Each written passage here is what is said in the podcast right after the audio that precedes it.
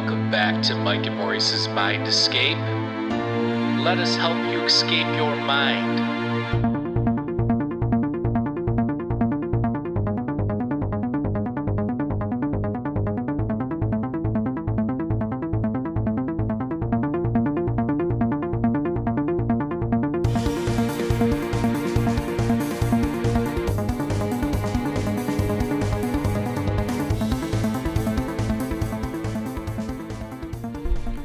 Folks, welcome back to Mike and Maurice's Mind Escape. We have episode number 157 tonight. Uh, we're going to be doing a review of the documentary uh, My Octopus Teacher. Um, so that's definitely a good one. Go check it out. And uh, I, I, I think that uh, it's probably one of the better documentaries I've seen recently. What do you think, Maurice? Yeah, you know, I'm always cruising the uh the airwaves to find something good to watch and that thing stuck out to me. I don't know if I heard about it online or something, but I indulged and I uh, enjoyed it heavily. So we'll be talking more about that. Did you get Did you get into it because it it was about like filmmaking? I mean, they did a really good job considering it was all underwater for most of the documentary.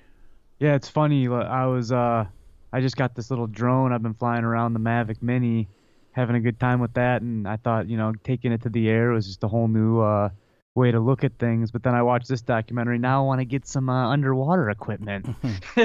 Start getting down into the nitty gritty of the sea, baby. All right. So before we get started, why don't you, nice, beautiful, amazing people out there? Oh, Maurice has got the shirt. He's holding it up, folks. New shirts, and I'm actually wearing one, baby. Oh, the big boy. You know what a I'm saying? a little bit more high def, you know. um, but uh, yeah, so we have those. I don't know if we're gonna have many. There's there's some of them already spoken for, so we might not have that many left. But we're also gonna look into some cheaper options because we're gonna be selling those for thirty dollars a piece. But we're trying to find a cheaper option. Um, but yeah, so go head over uh, to our Patreon at patreon.com slash mind podcast for $2 a month. You'll get exclusive content. Uh, we also have some other tiers on there if you want to check those out.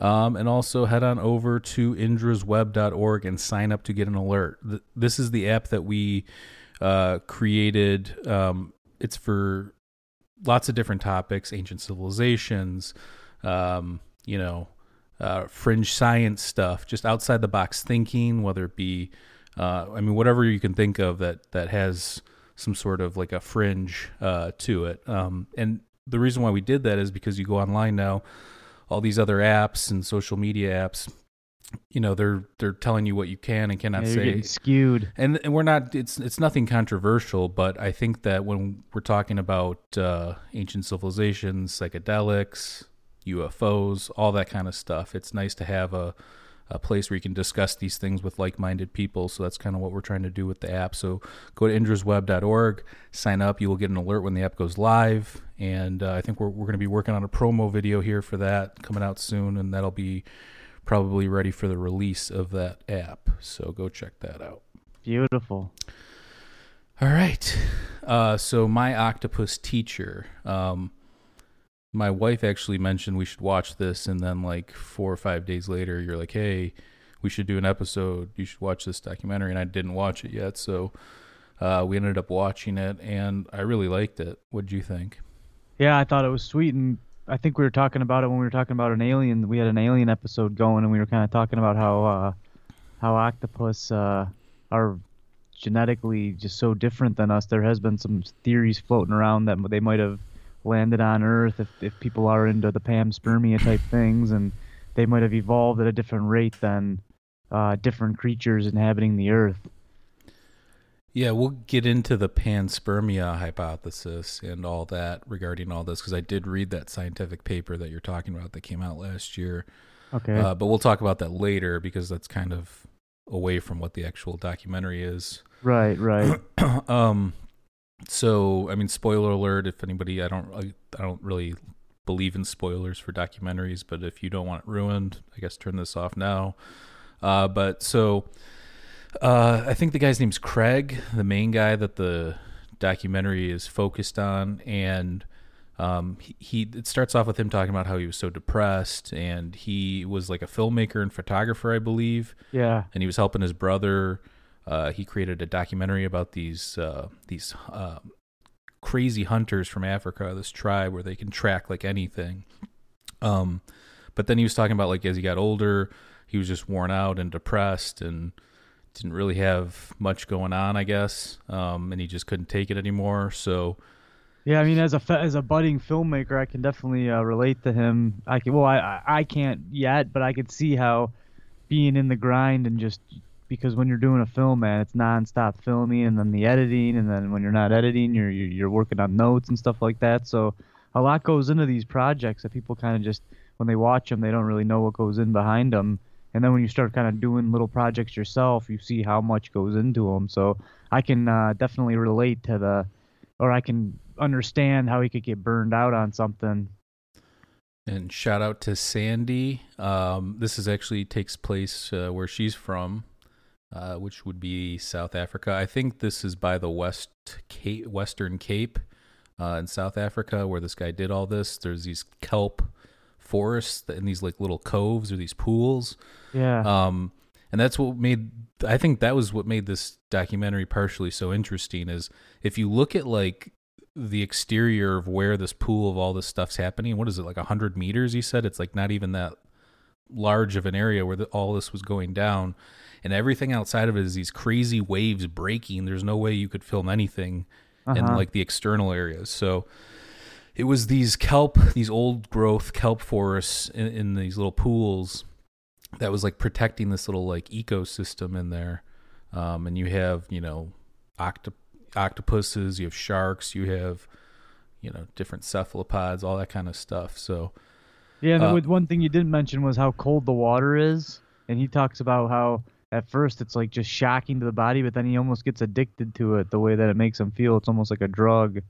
yeah, he, I forget what temperature. I think he said it goes down to like four degrees Celsius. Uh, you know, it would be like the Crazy. colder as, which is crazy. But the the thing, the other thing is, somebody's like, well, or he talked about like not wearing a wetsuit and stuff. And like you mentioned, there's, you just get used to it. I mean, he went into that that uh, pool or that the the ocean where that was. I think every day for a year.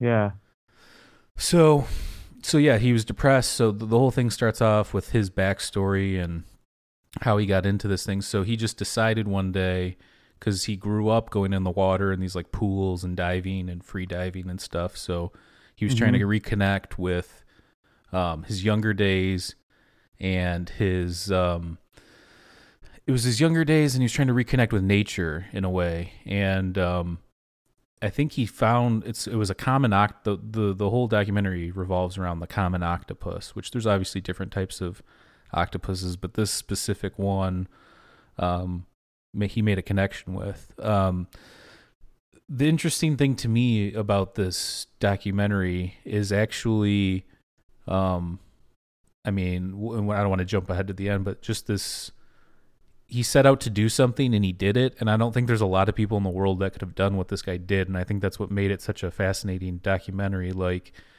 it's overcoming the cold in- the diving and it's being able to hold your breath for a super long time. It's also being a professional photographer and being able to capture this stuff going down in like real time. So i think that those were all you know massive points to what made this documentary what it was. Yeah. It's also uh, interesting to see. Like I said, you see a lot of drone stuff, but you don't see as much underwater footage. And I was just blown away by the uh, the le- level of cinematography that was incorporated into making that.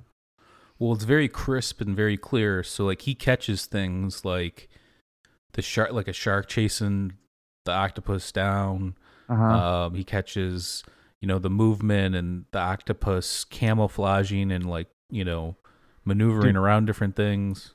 Yeah, doing its thing. It's he, he must. I think he had insane amounts of hours of footage because he just has shots that you would. Uh, you he must have been just camping out and waiting. I mean, that's how a lot of these National Geographic guys, like if you watch like Planet Earth or something, they're sitting there waiting for countless days trying to get that perfect shot. Mm. And when they do, man, it's probably a, a massive celebration for them. But you know, it's a, a lot of that's just waiting and being patient and that's a lot of being a landscape photographer anyway. Yeah, and, and the, the footage is really crisp because I was thinking to myself early when the documentary first started, I'm like, is this gonna be like, you know, like you can't see anything under there, and you're, you know, but Yeah, you can, you can lot- pretty real murky. you can see you can see everything pretty much and like i said i was just blown away by this guy's ability to like keep up with these little chases and these little things happening down there and um but so the interesting thing uh about the the tracking thing that i mentioned so he shot a documentary with his brother and shout out to sandy she mentioned the the kalahari sand tribe um so when he followed these these trackers what he did was he kind of picked up some some ideas and like kind of what they got into. So when he actually um, was trying to figure out what was going on with this octopus, when he made like contact with it, um, he was trying to track it at first, because if you're going to do that every day, you have to find this thing. I don't think it's enough to just find the octopus's lair or the octopus's home or whatever you call it. I think you have Garden, if you will. yeah. All right, Ringo. um, so you you have to uh, be able to track this thing, and it, he said it's like one of the more impossible things to track because they don't really leave like a specific mark because they're always you know they're using their tentacles one second, and then they're using they're walking on shells, they're walking on this, they're walking on that. Um, they're floating around. So I, he was able to start tracking this thing down via like looking for how it like consumed foods like little crab bits and shells and different things like that and he would find like these like hallmarks of um uh the, the way the octopus feeds and stuff and usually i think octopi uh the octopus is very nocturnal so it's very active at night i think that's when it hunts so he was Uh-huh. able to dive at night and that was what blew me away too i mean you're diving in this kelp kelp forest in this cold cold water there's sharks there's other stuff going on and you know that would be pretty ominous to me at least i don't know Yeah, you got to be pretty confident that you know the wildlife enough to, I guess, what what what lurks around that area. It, it, even the sharks that are there aren't too uh, dangerous to human, but still, you're Yeah, going what- down in those waters, man. I you think got to that- have some. what was that shark it was called a pajama shark i think is that what Let me see. i think it's a pajama shark because they had like these stripes and he said that they that's why they're called that because it looks like they're wearing pajamas Mm, Um, but so every day he, you know, he dives down. He does this for a whole year. So I didn't know this watching this, but I guess the life cycle of an octopus is very short. So Yeah. I think the common octopus they say only lives like about a year, and after they breed, they die both male and female. They Oh, just start to like rot away. Um, I think the longest living ones are the giant, the Pacific giant octopuses, and those can get up to. I think the biggest one recorded is like thirty feet uh, tentacle span and like six hundred pounds. That's pretty big. that's insane. Yeah. Imagine running into one of those in the dark. I mean, Well, I, when I when I was thinking about him, I thought this thing was gonna be massive, and then you see it in the water, and it's it's you know it's it's bigger than his hand, but it's not much bigger, and I was kind of shocked at the size of it, and that's a full grown one. But I, I guess I'm more of a, I guess I was more thinking about like the squids and stuff like that. Hmm. We'll get into some squid talk at the end too, uh, Hey. because I, don't think that the squid. I, I mean, I think they're intelligent because I have seen some stuff on them, but I don't think they're nearly as intelligent. I think the the oct- I mean, octopuses are probably one of the more intelligent species. I think it's definitely the they say the most intelligent invertebrate there is. Oh yeah. Well, after seeing some of the the activities and the way this thing outsmarts its predators. And he likened it to like the intelligence and the emotional intelligence of like a dog or a cat too, because right. when he makes contact with this thing, it's putting its suction cups, and I guess he can control each suction cup individually on on its uh, on its tentacles, and then I, I want to say that they have like their own.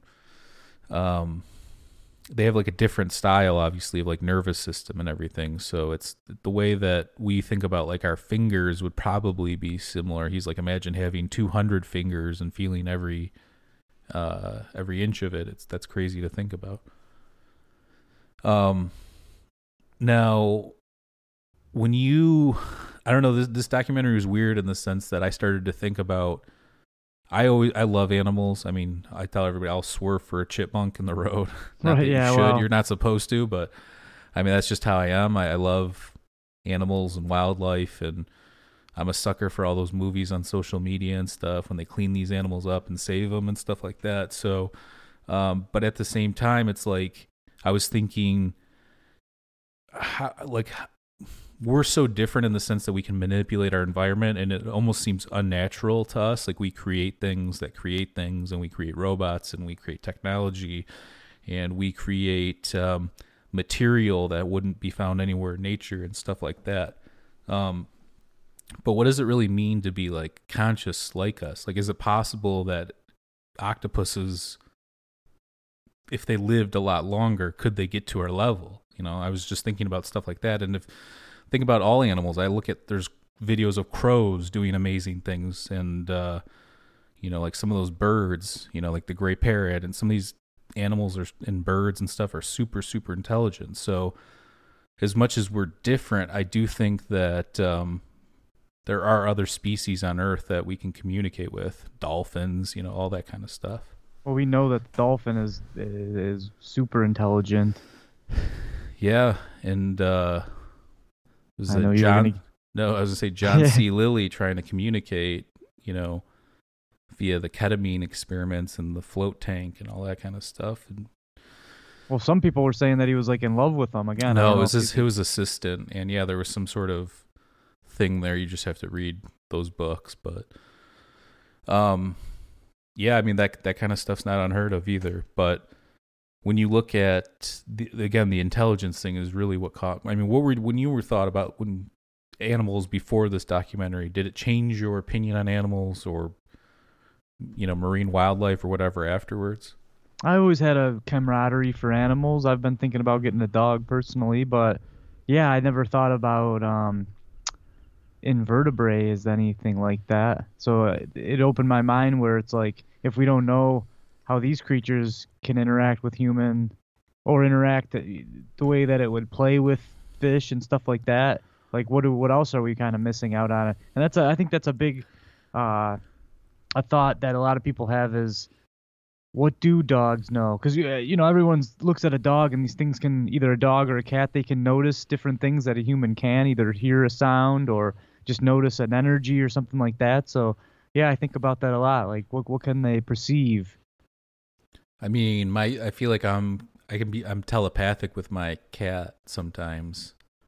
Because in my head I'll be thinking, "Don't do that" or something, and then it'll, it'll just like turn on a dime, you know, or she'll turn on a dime. So, um, and just like you know, plain.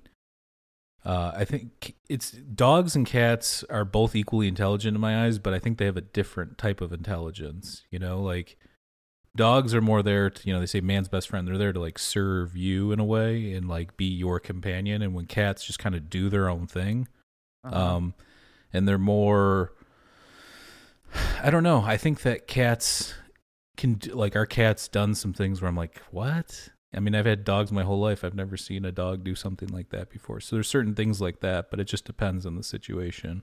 Well, I was Um, always uh, I was always not a big fan of the cat because I was allergic to them. So just inherently, I was just like, I want to stay away because I'm gonna get I'm gonna sneeze, my eyes are gonna get all watery. But then my ex girlfriend had a cat, and you know I think every seven years your body kind of readjusts and stuff. And I never was allergic to this cat, but it would know if I was down, this thing would come and lay by me, and I actually grew quite fond of the cat. And then I opened my eyes to the to the uh, the species altogether. hmm.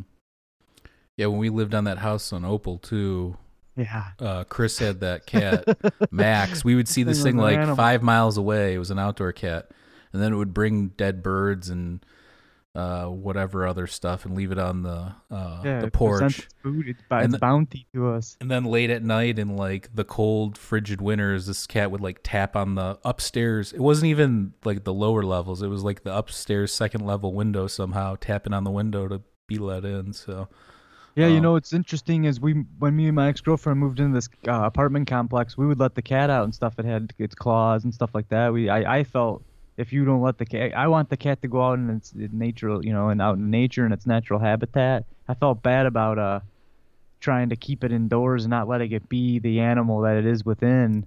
So we, but this this was her cat, so these were her rules anyway. Anyways, we let it out, and it's a new apartment complex, and I think it wandered too far. I don't know what happened, but this cat literally went away for like three days, and I went searching for this thing every single day because she was super sad about it, and she would, you know, be, be tired from looking, so I would go out at night and then one day the cat came back. And it was just like it was just like any like a normal day. I was like wow but it, where it went Hmm. what it did I, I would have loved to put a camera on this thing and just saw what it was doing it was probably hanging out on porches you know eating mice having its having a time of its life but it's it the cat is a lot different than the dog the cats are just like i don't know Uh, you you look at them and like the dog relies on the human i feel to like to Yeah, that's what I was just saying. It's like uh, the cat does its own thing. It's its Yeah. own. It thinks. I was reading this article. It was like the, you know, you're the cat thinks you're the pet in like a certain way. I mean, I, I I can buy that. Oh, Um, yeah, if that thing was like 70, 80 pounds, it might be uh, it might be gnawing on you. So Well, that's I the, respect that's the problem with people that have like tigers or bears or things like that. I mean, once it gets to a certain weight, you know, you can't overpower that thing, so you're you're done. You know, so the people that have, and it might just be like a moment, momentary lapse of, you know, it's it just shows its animal instinct, and that's all it takes with something that big. So, um, but back to the octopus. So there's some definite uh there's like some dramatic parts and then there's some like action parts um and then there's even some sad parts i mean it gets kind of sad actually i'm not i mean i wouldn't say it was like crying or anything but the guy cries for sure in the documentary and i feel for him like i Yeah. feel his emotion and like his connection i mean they did a good job of showing him building this relationship with the octopus uh, but there's a part where the octopus is being chased by a pajama shark and it gets kind of like cornered in this like little rock area and the pajama shark bites the tentacle uh, off the octopus and swims away right. and then this thing's like. Alive but it's damaged and it finally Uh-huh. gets back to its zone and then it grows this like little arm like bink bink and it, it's back in and this thing slowly grows back but i don't know. I think it's crazy that they're that the they're that smart and they only like live like a year. And again the giant pacific octopus can live up to five years i think but just think about that a year. What if this thing could live 30 years? How smart would it be? Well, that's also a good uh, a way to think about what time actually is to a creature because we get these things in Michigan. They're we call them fish flies. I don't know if they're mayflies or what their actual uh, scientific name is, but they only live 24 hours. But inside that creature, is that is that a lifetime? Does time move super super slow to it, or what the deal is there? I don't know. Right. Well, we know that gravity has an effect on that as well. The more gravity there is, the more time slows down, and then you have like time dilation and that whole thing too. So, but how you're right. How does that affect, um, you know, an invertebrate like the uh, the octopus? I don't know. But to to see what it does and to see the tactics that it uses to to avoid being eaten, that thing is pretty darn smart. So I think Well- that's that that comes into play where it's like, how did this thing evolve to to be able to to to gain that knowledge and within such a quick time? Well, what's the? It's you look at the camouflage, and it's not just changing colors. It's actually changing textures. It's changing patterns. I mean, Yeah. it's doing the whole thing. I mean, at some points, I was like, if I didn't know where it was, like if they didn't show it change colors and get into formation, I wouldn't even have known that it was there. Right. That was one of the best parts I thought. I mean, I, I don't know how in depth we want to go. I don't want to ruin this for somebody that hasn't seen it, but it does show it. Uh, it shows it dreaming. Well, it shows it sleeping. And we already said turn it off. You can go as in depth as you want. We already said Okay. spoiler alert. Like I Right. said, I don't believe in spoilers for documentaries unless there's some like reveal at the end, but that's not the case. Yeah, but so it shows it sleeping, and as it's sleeping, it's changing colors and stuff like that. And I know there was a, I I was reading another article about dog, like uh, do dogs have dreams? Because it seems like they're doing something. It seems like they're reacting to something within their mind. If they are having dreams, then uh, we know from our podcast what are dreams. We don't really fully understand that. So have you ever seen the video of the octopus having a dream? Yeah. So I mean, and, and you can see like in the dream, it's it's changing shapes and colors and textures to like what what the landscape of its dream is supposedly. That's right. what the that's theory the, is. yeah, yeah. Um, which is that's crazy in itself. And I know they've given uh, octopi or octopus. I think uh, okay. So I did look this up. Yeah. Octopi is actually wrong because octopus is a Greek uh, uh, derived from Greek, and octa obviously means 8 and then Mhm. pus or pos p o u s means um, foot, so eight foot. Um, so it's a Greek term, and the octopi came from people assuming that it was Latin. I forget. There's some conjugation thing happening there, second and third person stuff that makes octopi wrong and octopuses the right way. So Good. Yeah, I think I came to that conclusion because we're we're from Detroit. We're you know Red Wings fans. Um, they throw octopus on the on the, the rink. So yeah, and I, I was gonna mention that actually too. After seeing that documentary, I'm I'm good. I, they were making a stink about throwing the octopi or octopuses on on the ice because it was a tradition, and now I think they shouldn't do it. right. Throw some fake ones, get some plastic ones, whatever. Mhm. Don't throw the real ones. Even if they're dead already, you're just contributing to because I don't think I'll ever. uh, I'm never gonna eat octopus again. I'm more of a squid man myself. yeah, but- calamari. We're, we're, I'm good. I'll eat it, but not octopus. Well, I think there's an intelligence, and I, I hate to separate it like that, but I do think that it matters somewhat. And I've seen squid, and they're very, very aggressive, and they're not like loving. You can't go, you know. There's look this up. These Humboldt squid off the coast of California. These things attack swimmers and stuff, like take Mhm. bites out of them, and their beaks are are crazy. So I do think that there is a difference between squid and octopus, and I think octopus are definitely uh, are definitely more intelligent and emotionally intelligent.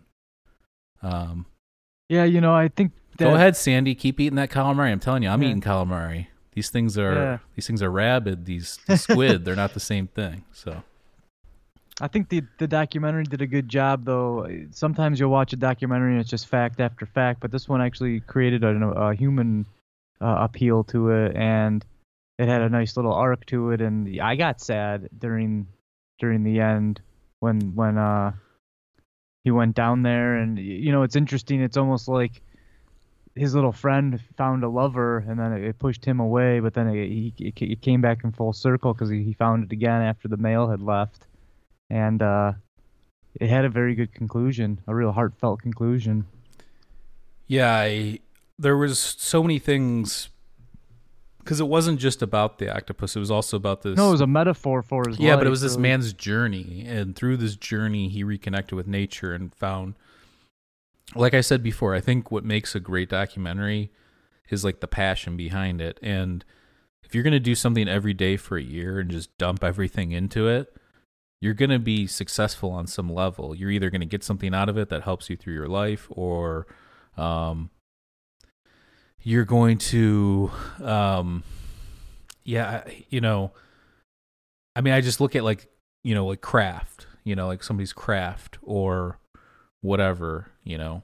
In ancient Greece, they'd call it like techne. You know, you get this, you're you're you're getting something out of this skill or this trade that you're putting into it. And I think that since he spent a year doing that, obviously he was already a good cameraman. He shot documentaries before. Well, he didn't shoot the thing. He had a crew with him. so you don't think that he did any of the camera work? He I th- he might have did some, but I, I was looking at the well, who would have done? But who would have done the chases then? Because there's like chases where somebody's following the squid. Right. You know what Let I'm me- saying? Let me look in more into that. Because because but he didn't direct it. I, I don't know. I forget the names of the people that directed. I put it under the video. You can look under the video right now. I just don't remember the names, but um, two other people directed it, but he's like the main. His name's Craig. I think is the main guy. So cinematography was directed by underwater cameraman Roger Horrocks. Okay, and so with footage from Craig Foster. so he did do some some Yeah, stuff because yeah. like I was saying, there's no way you could swim around. Like if if he's tracking this thing, is some other guy just gonna follow him around the whole time? You know, like I don't. But there are there are clips that show him without cameras, and it is following him and the and the octopus. So I just figured that all that stuff was like the documentary part where it's like him sitting there being filmed and him Mm-hmm. walking and talking, you know, like that kind of stuff. But well, you, there's there's definitely parts where you can see that it's just him with like a smaller camera, and then because it See, shows him it- dropping it Right, at one right. point and then having to go back up and stuff. So my take was that he he he didn't even know what he was doing, and I think there there's a level of of the magic to go. He it wasn't like I'm planning to do this. He went there and it, started to, to to move him, and then because of that, he was already kind of filming, and then he ramped it up into a higher production. Because then after all of this happened this whole year, that the parts of him sitting and being interviewed, I think he just did that after, and then. That's that's like what tied all the footage together is him just telling his story after it all occurred. But that's the I like that. I like having something kind of spontaneous, uh, the a spontaneous, uh, spontaneous blast. You know, like I, I'm, I'm I'm getting all uh, jumbled up here, but no, that's what we're gonna get a shirt. It's gonna say Wordsmith Maurice. everybody knows they they know Maurice is uh he gets lost for words sometimes. Um, no, we love you, you dyslexic bastard. Right, right. Well, that's what they said in school. But no, is there uh did you have a particular part that really stood out to you as your favorite, or were you just kind of taking it all in?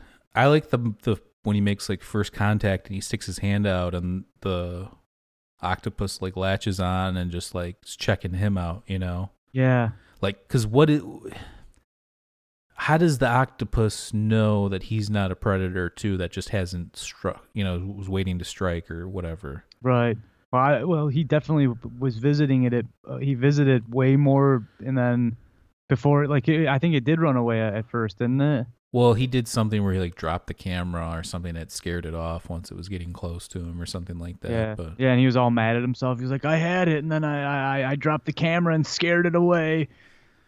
Um, yeah, I, I honestly, uh, I think that that part really struck a chord with me, just because it's like it's like making contact with like an alien, in in the sense that you know you're you're in the ocean, which is kind of an alien realm. It's not our natural habitat. You know, as much as we might have lived off the oceans for as long as we've been around, I still think it's it's not considered natural to us. Uh, um, but yeah, the fact that he just built up his breathing, and uh, I don't know. I think that the communication kind of. I think that there was like a mutual thing going on there. Like I think the octopus was studying him as much as he was studying the octopus. Yeah, that's a good point. But what That's does that mean to the octopus? Because the octopus only lives for a year, and what is it getting out of? He, I think he even mentions that in the documentary. He's like, "What? It, what was it? What was the octopus getting out of this? Because it had to have been somehow mutually beneficial." Who knows?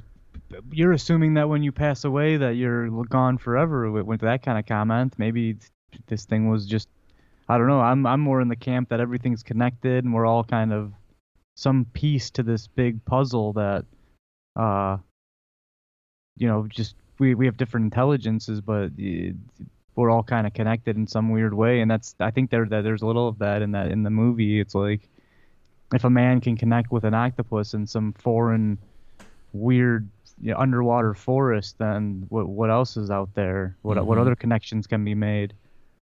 Yeah, no, absolutely. Um, I, I, I did think it was sad towards the end, and it, it gets kind of a tear. I didn't cry, but I definitely got a little emotional watching it. Yeah, yeah. I got as close. I feel uh, the same way, man. I got about as close as you could, but Right. uh, I could have squeezed the tear out. I'm not gonna lie. I might have. he's all right? squeezing the bottom of his eye to get the tear out. Um, but I did, like I said, I definitely feel for that Craig guy because he he had a connection to this uh this octopus, and I wondered, do you know, is he still doing that? Is he connecting with other octopi or octopuses, or is he, um, you know, what's going on there? I wonder what he's up to now, or if he's going to try and connect with something else. I think he should definitely do a follow up and see what other kind of intelligent animals that you can make those sorts of connections with, at least in the ocean. I know cephalopods. Um, there's certain, so I think that that's uh, um, it was a mollusk, and then the class is is it cephalopod, and then um, you have things like uh, what are those called? You have the obviously octop- octopus. You have squid, um, cuttlefish. I think cuttlefish can kind of do some similar things with like morphine and changing color and that kind of thing too. Hmm, I'm the, the only way I've heard of cuttlefish is when they eat it. South Park. and yeah, they cuttlefish. Um, no, you know what? You know what I was relating it to when me and Michael were younger. Well, we still kind of do it, but we don't catch them anymore. But we would go hunting for snake and uh, like turtles and frogs and stuff, and it's it's like you're on a treasure hunt. And then when you find them, it's like it's magical. So for him to go in there and then if he finds it the first time and then he goes back and he's seen it and then he finds it again, that's kind of the thrill. I could I can kind of relate to him with that that feeling of you know journeying into the uh, into the wilderness and finding a creature over and over again. But you're just letting it be. You know, now we're a little we're a little smarter and we see the turtles out on the river and stuff. We don't mess with them. I I don't want to take them out of their natural habitat. I like to. Well, that's a whole. di- I mean, wild turtles have have salmonella. I mean, there's a whole lot of reasons why you shouldn't do that, but yeah.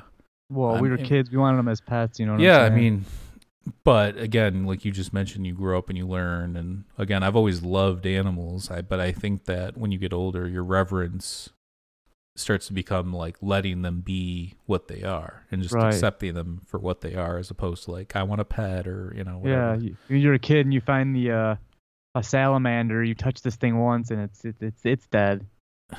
And now you just want to let these things th- thrive. And, and now it's just fish bait. yeah, those are like the most sensitive. Because when we were kids, I would love. We thought they were lizards. We didn't really realize what they were. You know, they were an amphibian and they were just so gentle Mhm. that I, I think like even like the oil from in your hand or I don't even know. What yeah, they have like a mucus membrane that coats them. That I don't know. I think it's probably. I think it's actually poisonous to some things too. The mucus Mm. membrane. Um, but uh, I mean, octopi or octopuses. I'm sorry, I keep saying octopi, even though I already Yeah. mentioned that that's It's wrong. from the it's from Detroit, man. Growing up, like everyone called them octopi. And I mean, te- like, again, tech, it, it's in the Webster's dictionary too, but they even mentioned in this thing that I was reading that it's wrong. But it's it's just octopuses or octopus. Well, I remember talking to my dad because he's a massive hockey fan, and we were talking about the octopus, and uh, he's like, "No, it's not octopi, it's octopus." And then everyone started arguing with him, but I he was I, I don't know where he got his information, but clearly he knew what he was talking about. So Sandy mentions there was a recent article where these uh, researchers accidentally found these underwater structures um, uh, in Michigan, and I that immediately made me think there's actually stone circles underwater in Traverse Bay, Michigan, as well, and one of the stones supposedly has a woolly mammoth glyph carved into the side, and that's obviously that area is where all the glaciers and uh, everything was carved out at the end of the last ice age. So, I mean, there's probably stuff. There's probably tons of sites in the Great Lakes having you know stone circles and ancient uh, ancient sites. But uh, yeah, I don't know. We I want to follow up. Maybe we'll do an episode on that because I I do think it's interesting.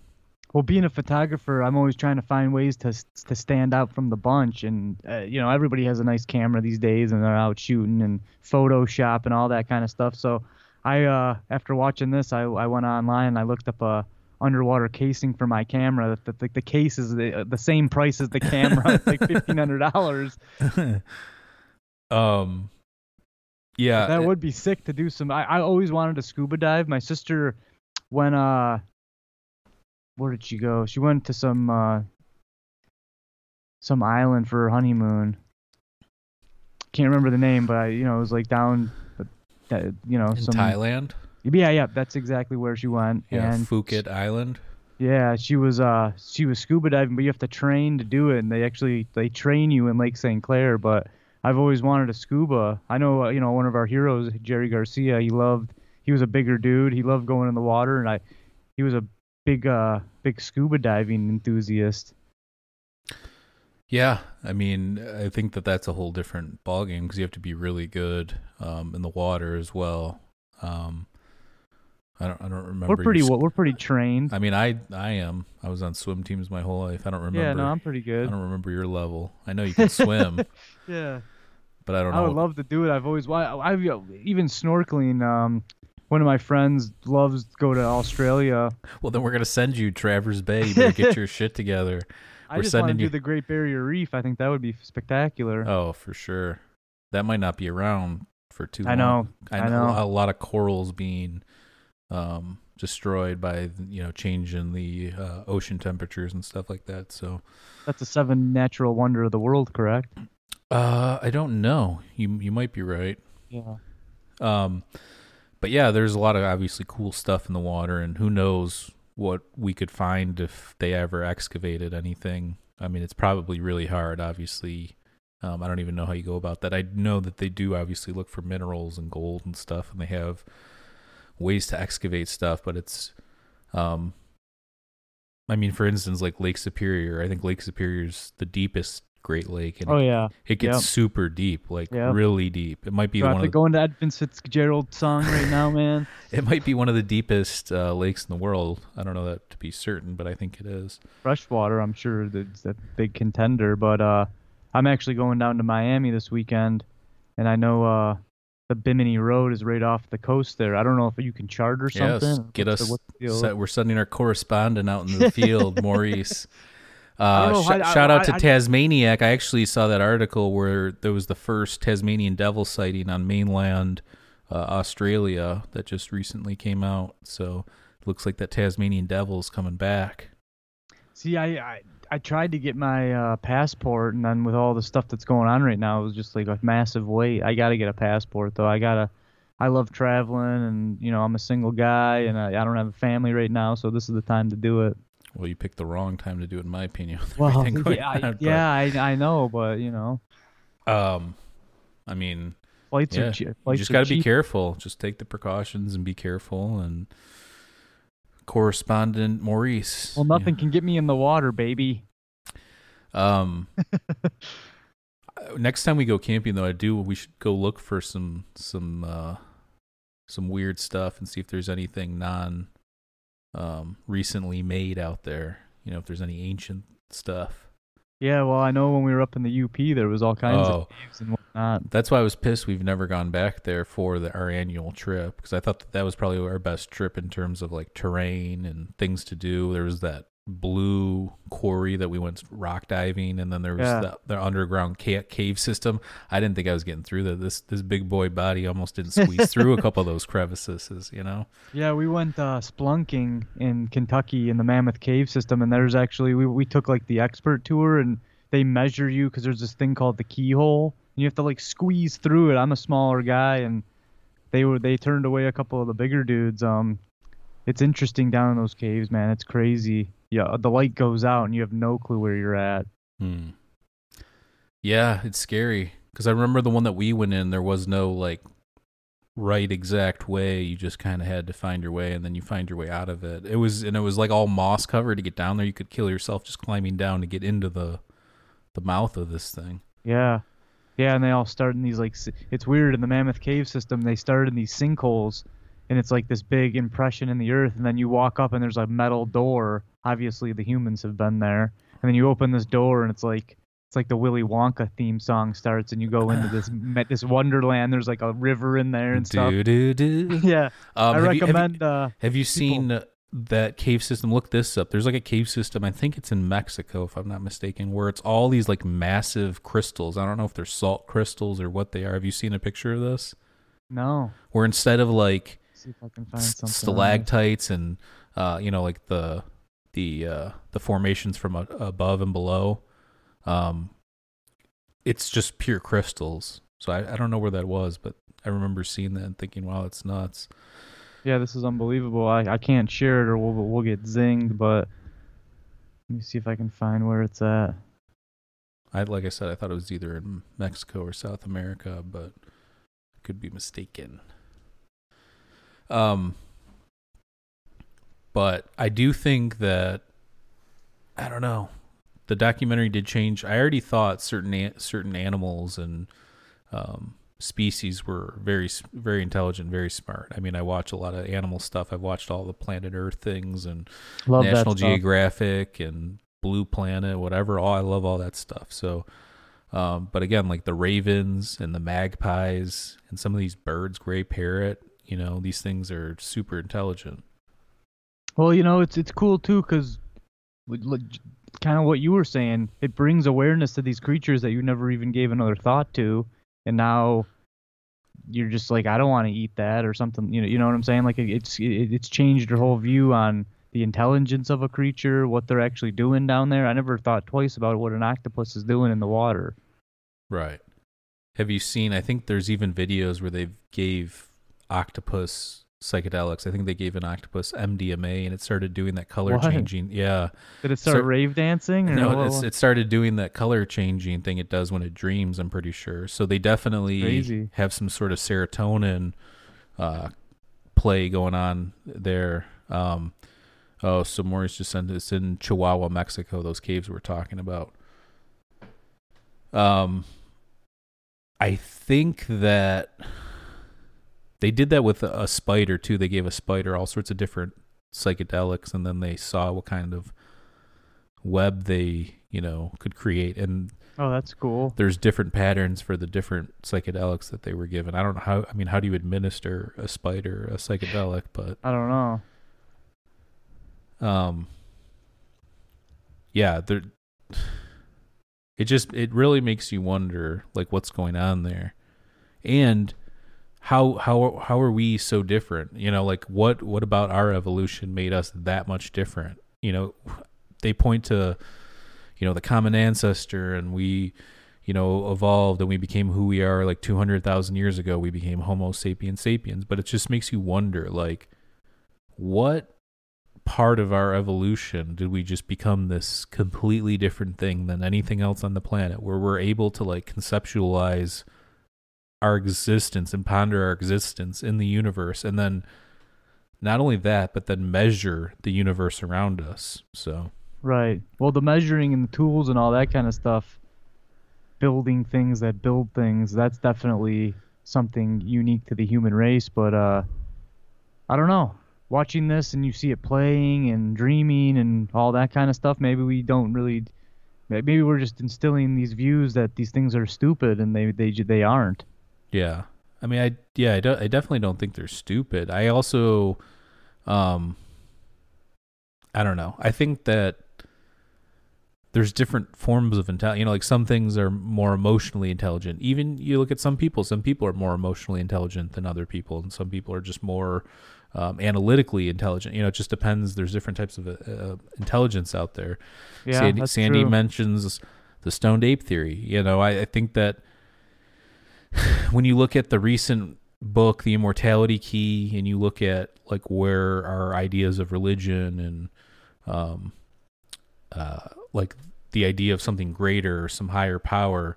Um, it's it, and then you look at what psychedelics do, and then the next day when you come down, you want to change your whole life and be a better person. At least some people. We already talked about this many times before that it doesn't have the same effect on everybody, and some people miss that message. Mhm. Uh, but I do think that that message is there to be discovered if one is seeking that message. So we'll do an episode on that, Sandy. Uh, that's a whole different topic. Um, in terms of what you were talking about with the the paper that came out last year about how some scientists were suggesting that octopuses, um, octopus eggs might have hitched a ride on a comet, you know, the frozen ice on a comet, and then landed here, and then I think that they thought the whole um, the whole premise for that idea comes from the Cambrian period. There was a you know the Cambrian explosion that you hear people talk about when they talk about uh, evolution and stuff like that. And the paper had 33 authors uh, that had, there's different um, there's different parts of like the thesis and hypotheses. Um, it, but the whole basis was there was a sudden burst in biodiversity um, around 540 million years ago. Um, and they believe that this is due to some sort of uh you know comet or you know something along like it would actually probably have to be a comet because of the ice and probably preserving the eggs Right.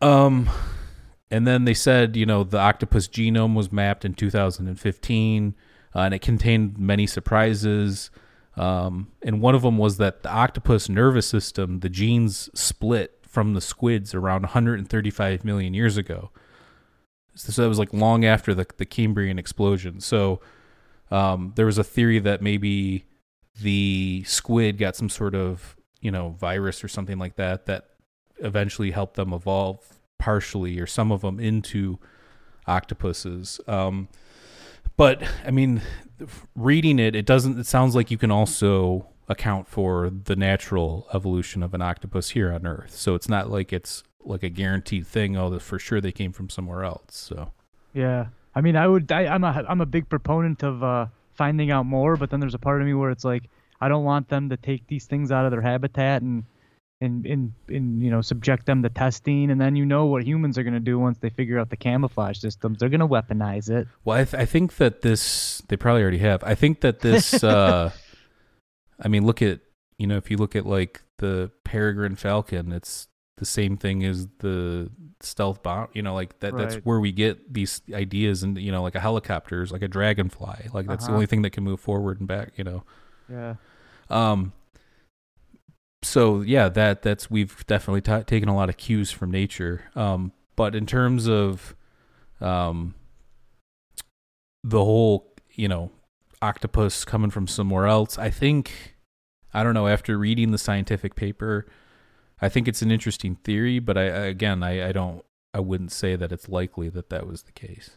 Well, when we don't know really where we came from, I why jump to figuring out where these other animals came from? Let's stick to the humans, and we'll go from there. Yeah, I mean that's a good point. I do think that there's some interesting things in the article, though. Like I said, the split of the nervous system uh, away from the squid, because most people would look at like an octopus or squid and deduct that they're very similar in some Mhm. regards. So, and they're actually not in a lot of ways. So Well, yeah, the squid definitely it can't camouflage or anything like that, right? it can. So I think I don't know which. Okay, so this was another. So like, um, the squid the idea of the kraken from like ancient times okay so like release the kraken or you know, that whole thing the mythology behind that um, i think is real there's probably fishermen because they found giant squid uh, uh, dead that are up to like 60 feet long i mean that's pretty massive that could damage a boat i would think Yeah. Um, and they think that they're they're probably even bigger. I remember there was a documentary from 2004 where this Japanese uh, sci- these scientific marine biologists or these uh, marine biologists were at the bottom of like some deep part of the ocean, um, and this Japanese scientist like waited his whole life to see one of these um, squid, and they had some like thing where they had like a like a luminescent light that like a like a almost like a lure Mhm. and they finally caught a glimpse of this thing and there was estimates that it could be almost like 100 feet long so i mean that's terrifying to think yeah. of Oh yeah. That's the the, the, the, and the then the beak dark blue. the beak of those things could, could crack you know a skull easily for sure Well, I get nervous when we're on the Manistee River. It's an old, big river, and it gets it gets real deep. I remember our uncle said, "Go dive down and bring me a handful of sand." I got down probably a couple of feet. Man, this thing went black, and I panicked. Hmm. So that the water is that's a scary place to be when you just don't really know what's underneath you. and but so my point about the squid was they found like those those squid that at the bottom are like fluorescent or like bioluminescent like they create their own light but they can also like camouflage too i don't think it's the same thing as an octopus in the sense that they change texture or anything like that but um, i saw one, a, a video or a picture of one of them doing it and it was kind of like you know like you see those like snowballs on your tv when there's no signal you know like but there's Yeah. like ones that have like color like there's color going through there that's kind of Uh-huh. what it looks like almost like a like chaos patterns of that Well, it says a, a group of animals, including octopuses, squid, and cuttlefish, all have the skill to change color, camouflage, obviously at different uh, degrees. But right and but the octopus it was even like growing like little like nubs out of its head and tentacles and stuff too. So it was like looking like kelp. Yeah, yeah, that's that was crazy. i mean the color thing i knew but yeah the whole uh the texture of its body i mean it's absolutely insane. And then weren't you talking about there was some uh, account of a this guy had an octopus in a tank and oh yeah going from one tank to the other and Yeah, I stealing was- fish. I was watching this video. I don't know. I think it was on YouTube, and this guy was talking about how he couldn't figure out why all this fish from his one aquarium were going missing. He's like, "Where are these fish going?" So he put up a camera uh, in this room, and his octopus was crawling out of its cage, like somehow like unlocking the thing and getting out at night, crawling down, walking across the ground because they can live outside of the water for you know a little bit and it was walking across the ground, crawled up the side of the cage, ate, took a fish, ate it, and then walked back to its cage and like locked himself back in. It was crazy. Sounds like a Pixar movie. Yeah. That's unbelievable. Um. So there's a lot of those videos out there. So check those out. I'll try and find some of them afterwards and maybe put some links down below the video. I'll have to track them down though because I don't have any off the top of my head. But, um, So is an octopus the most interesting creature? Is that is that the is that I what's mean, going when you, on when here? you look at it, it almost just looks like a brain or like a human head. You know, it looks like, um, you know, that like some people, uh, almost like, some of them look like even, I don't even know how to describe it, but they, it looks like a head with just like some tentacles, you know? uh huh. Like if you think about it, it looks like our brain, but instead of having like a nervous system, it just has tentacles. Yeah, and clearly it can use them all individually. Yeah. That was my favorite part was when it was uh after the first attack with the shark, it uh it adapted and it learned and it, it ended up outsmarting this thing. It, it it was pretty awesome. I'm not gonna spoil it. We'll give we'll we'll leave some stuff in there because I want people to check this thing out and if anybody who checks it out and wants you know to leave a comment or whatever, leave one below. But it's amazing how they can adapt so fast. Like you said, it only lives for a year, so it's like imagine what you adapt to in a year. Right. What kind of skills do you gain within a year? But And- humans are a very slowly evolving creature. Yeah, the once the the eggs are fertilized, I believe the male starts to die, and then the female carries, you know, until the point where um, the eggs are good, and then I think it slowly deteriorates as well. So, mm-hmm. um, Sad, but a part of life. yeah, and it was it was almost like this guy was experiencing like a true full cycle of life, you know, but it wasn't his life; it was this octopus's life. Yeah, which actually probably uh, reverberated down to him and made him appreciate the time that he has. Again, more you know, at the end it shows him introducing his son to the to the uh, the place he was diving, and he was just like passing down his knowledge. And I think at the I think at the very end they had like a whole crew that was going out looking at stuff. Right. And then at the end, it shows like him able to connect with his son. Um, and it, his son um, ends up finding a baby. I, I don't care at this point. Spoiler alert. His son, his son finds this baby octopus in a similar, like where they were. And at that point, it probably would have been around the same time. So it might have been one of the babies. But what did they say? Like 200 million? yeah, they don't serve. but only like a handful of them survive and grow up to i mean that's that's crazy odds too like what's going on there why so many Yeah, you know that's funny though. I I didn't cry until it was the father son part, and, and then it really struck a nerve with me. yeah a real austin powers daddy wasn't there type scenario To take me to the fair or Um, diving. but yeah I, I think that that whole thing it shows he wasn't able to connect with the son at the beginning because he was having all these his own issues and then Mhm. through this process he was able to rediscover you know his own you know thirst for life and connections with his family and son and everything so Well, yeah, you know, it's a good it's a good example of how when you get exhausted as a human, you got to center yourself again. And it was cool because that that diving stuff was like it was you know what he he uh he resonated with the most. So he he got back to doing things that he really enjoyed, and then it, it actually like turned into back into his work. Yeah, I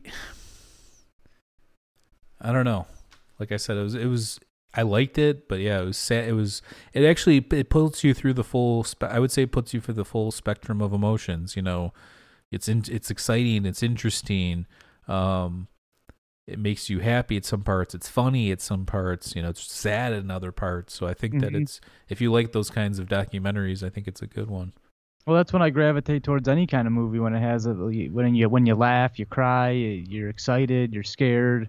If you can Oh, have a know what kind of music you like, bro. This Oh, yeah. sending me the saddest shit you've ever heard in your life. Hey man, I gravitate towards that, and it's- not even necessarily because I want to feel sad. I, I don't know what it is, but ever since I was a kid, that's I think that's why I gravitated towards the Grateful Dead music. I remember I was uh, I got thrown out of a party or something when I was in high school, and uh, I went home and I was, you know, I was sad. I, I put on some Grateful Dead music and it was sa- even sadder, but it made me, it was like the, the sadness of me and the music kind of came together and made me feel better in a way. I don't even know how to explain it.